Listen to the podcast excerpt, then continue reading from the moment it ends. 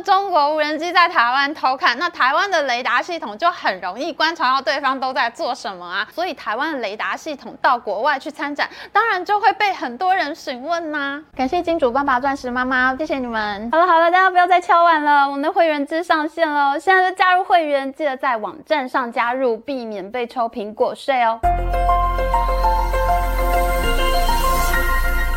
Hello，大家好，我是 Amy。今年我们做了非常受欢迎的军武影片，台湾 IDF 金国号战斗机的工程师，他们被韩国挖角了，而他们去韩国以后做出的战斗机大卖。那军工产业呢，现在已经变成了韩国非常重要的外汇收入。那这几年呢，台湾自己也推行了国建国造、国机国造的专案，扶植军工产业。现在看起来呢，也有好消息喽。今年十月份呢，美国陆军协会在华盛顿 DC 呢办了二零二三年美国陆军协会军工展。这次呢，是首度邀请台湾厂商参加，而唯一参展的台湾公司呢，就是这几年非常夯的无人机公司雷虎科技。而向来不投资军工企业的挪威主权基金，他们竟然也买进了台湾两大军工股的汉翔工业和全讯科技，这就引发了投资圈众说纷纭。有些人说呢，这是因为台湾以防御性的武器为主，不会去攻击别人，反而还有助于各国来保护自己，所以呢，不买邪恶企业股票的挪威主权基金，他们也愿意投资台湾军工股哦。那我们知道汉翔工业的前身呢，就是做出 IDF 金国号的航发中心，而全讯科技呢，我们也在之前的会员影片里面介绍过了，它就是以色列铁穹系统的供应商啊。有兴趣的同学可以加入我们频道的会员，找到十月十六号会员影片，就可以看到详细的介绍哦。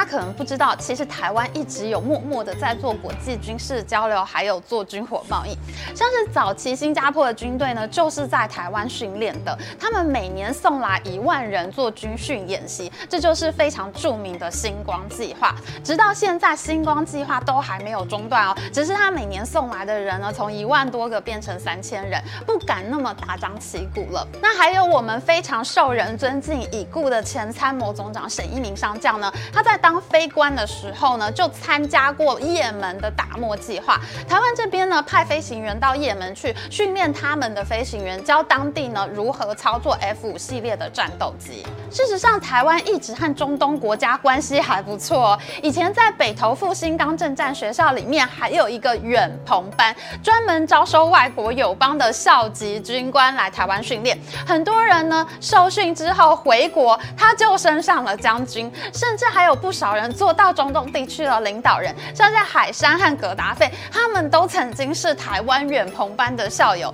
这是真实的事件，因为我就认识远鹏班的教官。在远鹏班的训练里面呢，有武器操作的课程，学员受训完毕回家之后呢，他就会跟母国报告，哎，我在台湾受训啊，受了哪些训练啊？那他还会介绍受训用的武器，那所以就有很多中东国家，他们都采用了台湾的武器产品哦。哎，这是不是太聪明了呢？这是不是一种 marketing 呢？军事外交兼军火销售，你的学员受训回去竟然变成了总统，还跟你回来采购军火，真的是一兼二顾哎。那因为这个远鹏班办得很成功啊，台湾的武器呢就一直都有销售到中东国家，其中最有名的呢就是约旦。约旦的王室成员呢，他们对自己非常严格，都送到空军去受训。那约旦的国王他自己会开战斗机，这事情呢，我相信大家都知道，这是很出名的事情。而约旦的皇家卫队呢，就是台湾国造枪支的爱用者。他们现在呢，除了买陆军现役的 T 九一步枪之外呢，还买了特种部队所采用的 T 八六步枪，还有买了少量的 T 七四排用机枪，甚至是我们陆军基层的部队才刚刚在换。T 九一步枪的时候，约旦就已经抢先买了很多 T 九一，跟我们的国军同步更换新武器耶。根据媒体的报道呢，约旦皇家卫队他们会采用 T 九一的原因呢，就是因为 T 九一的准度其实是比 AK 四七还要更高的，而且呢，还比美国的 M 十六步枪更耐操。你就算把 T 九一埋到沙子里面，它拿出来之后还可以正常的使用。而 T 九一的子弹呢，它的穿透力不输给 M 十六步枪，但是呢，T 九一却非常的具有价格优势，所以呢，就遭到了各国的喜爱。你在枪支比价网站 True Gun Value 上面呢，全新的 AK 四七呢，它一把价格大概是在五百美元到八百美元之间，M 十六呢是要卖到一千块美元。然而我们台湾的 T 九一只要六百美元左右，便宜耐操又好用，约旦军队甚至还拿来当做轻机枪使用，根本就是 CP 值超高的代表。目前已知有采用台湾 T91 步枪来当做制式武器的国家呢，除了约旦之外，还有印尼、科威特、阿拉伯联合大公国，还有印度。这是已知的国家，其他呢，我们不知道的国家呢，可能还有很多。这是因为呢，其实维基解密网站呢，它曾经揭露过，在二零零六年的时候呢，美国在台协会曾经发了一封密函到台湾的国安会，他们问国安会，请问台湾为什么有卖武器去伊朗和北韩呢？原来台湾不但卖了枪支弹药，还卖了各种武器零件过去。那我们的国安会收到 AIT 的信之后呢，他才去军方协调停止出货。所以呢，真实在用台湾武器的国家，可能比我们想象中还要更多。那其实像伊朗这种国家啊，他要跟我们买武器呢，就证明台湾的轻兵器，尤其是步枪，在国际上面呢是有一定口碑的。因为你想要证明一个武器好不好用呢，最容易验证的地方就是在战场上。而伊朗呢是一个一直在打仗的国家，他们一直来买，那就一定是在战场上好用啊。以外呢，我们台湾的军备局在美伊战争期间也卖了不少子弹给美国去打伊拉克哦。因为在战争的时候呢，子弹消耗量是特别大嘛，那美国国内生产的子弹是不够用的，它只能想办法到其他地方去买。所以在二零零六到二零零九年之间呢，台湾总共卖给美国接近五亿颗的子弹。美国一买就发现，哎。台湾子弹比较好用哈，打出去呢积碳很少，它不会碎裂或卡弹。那这样呢，你就不用一直把枪打开来清枪了。因为我自己有在练枪嘛，我们即使是用 BB 弹来练习，都经常会卡弹哎。真正的子弹竟然还能做到不卡弹，那就真的是很厉害。台湾军备局二零五厂呢，它的五点五六公里步枪子弹呢，它的报价每颗折合新台币大概是五点七九块。然而呢，在美国市场上面市售的同类型子弹呢，它的的每颗是新台币十元起跳，那你说说看，你要不要跟台湾买呢？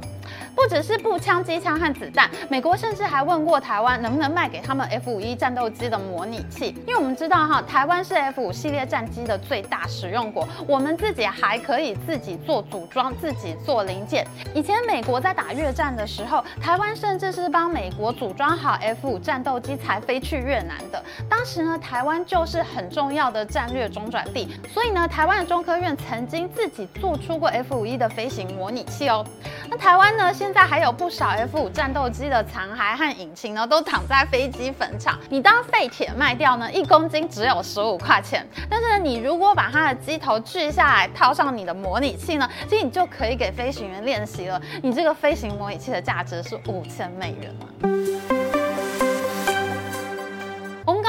是传统武器，但是呢，在俄乌战争开打之后呢，各国就发现哦，无人机在战场上实在太好用了。台湾的无人机公司呢，真的是在俄乌战争中一战成名。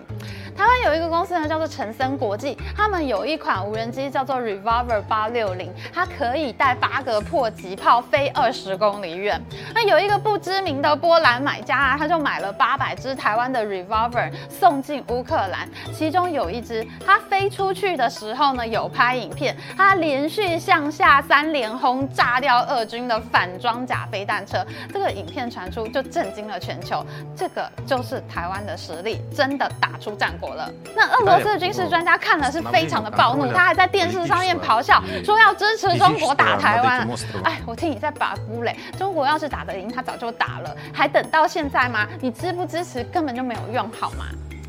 因为台湾的无人机打出了战果，那同时间呢，各国也开始想要摆脱红色供应链，不想再用中国的大疆无人机了。那台湾呢，就开始变得越来越受瞩目。那我们的国防部呢，本来还倾向由中科院主导无人机的发展，但是呢，他们现在也开放采购军用商规的武器，也就是说呢，军方以后可以采购民间的无人机，再改成可以投掷炸弹啊或者自杀功能的军用机。那这样做就有个好处啊，如果真的有一天台湾发生了战争，民间是可以大量供应无人机给军方的。那因此呢，台湾的无人机就越来越受到国际的重视。譬如说，我们一开始讲到的雷虎科技呢，它除了受邀去美国陆军协会的军工展之外呢，他们今年还在全球最大的改装车展拉斯维加斯 SEMA Show 呢，展出了他们最新的无人越野车。那如果再加上他们自己研发的无人船海沙号，雷虎科技可以说是陆海空三军都齐全了。那因为雷虎它的机器性能呢，直逼中国大疆无人机，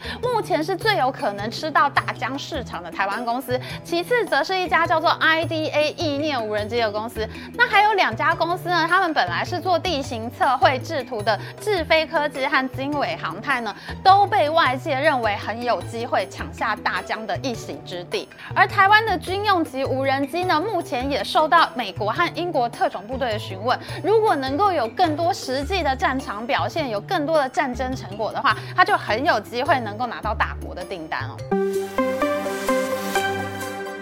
你的无人机可以去打别人，那你当然就要想到，如果别人来打你，你要如何反制了。中国大疆无人机呢，现在还有百分之五十四的商用市场，它要转军规呢是非常容易的。那如果它转过头来要打台湾的话，我们要怎么办呢？哎，其实现在台湾的反制系统也很受到瞩目哦。有一家叫做创未来的公司呢，他们开发出来的无人机侦测雷达系统叫做 T Radar Pro。他们在前年的杜拜航太展，还有今年阿布达比的 IDEX 防卫展上面呢，都受到各方热烈的询问。这是为什么呢？因为这家公司就是以中国为防御的假想敌，中共的飞行器一天到晚都飞来台湾，这也给了台湾公司实际练兵的机会。就譬如说。说创未来的雷达，他们真的曾经在一个礼拜之内侦测到有上百架的中国无人机飞到台湾上空偷看我们哦。这个雷达呢，它是非常神奇的，它只有十四公斤重，还是折叠机，你可以折起来带着跑。像这么小一点的雷达，它竟然还能侦测到四公里远，它还能统合各类型的防空武器。所以呢，他们现在已经被台湾军方采用了，部署在台海的关键岛屿，像是乌丘、金马，还有东沙、太平岛。你看，有这么多中国无人机在台湾偷看，那台湾的雷达系统就很容易观察到对方都在做什么啊，所以他们的侦测数据啊、假想的攻击形式啊，都会变得很丰富嘛。那因为台湾真的都用得到这些东西嘛，所以台湾的雷达系统到国外去参展，当然就会被很多人询问呐、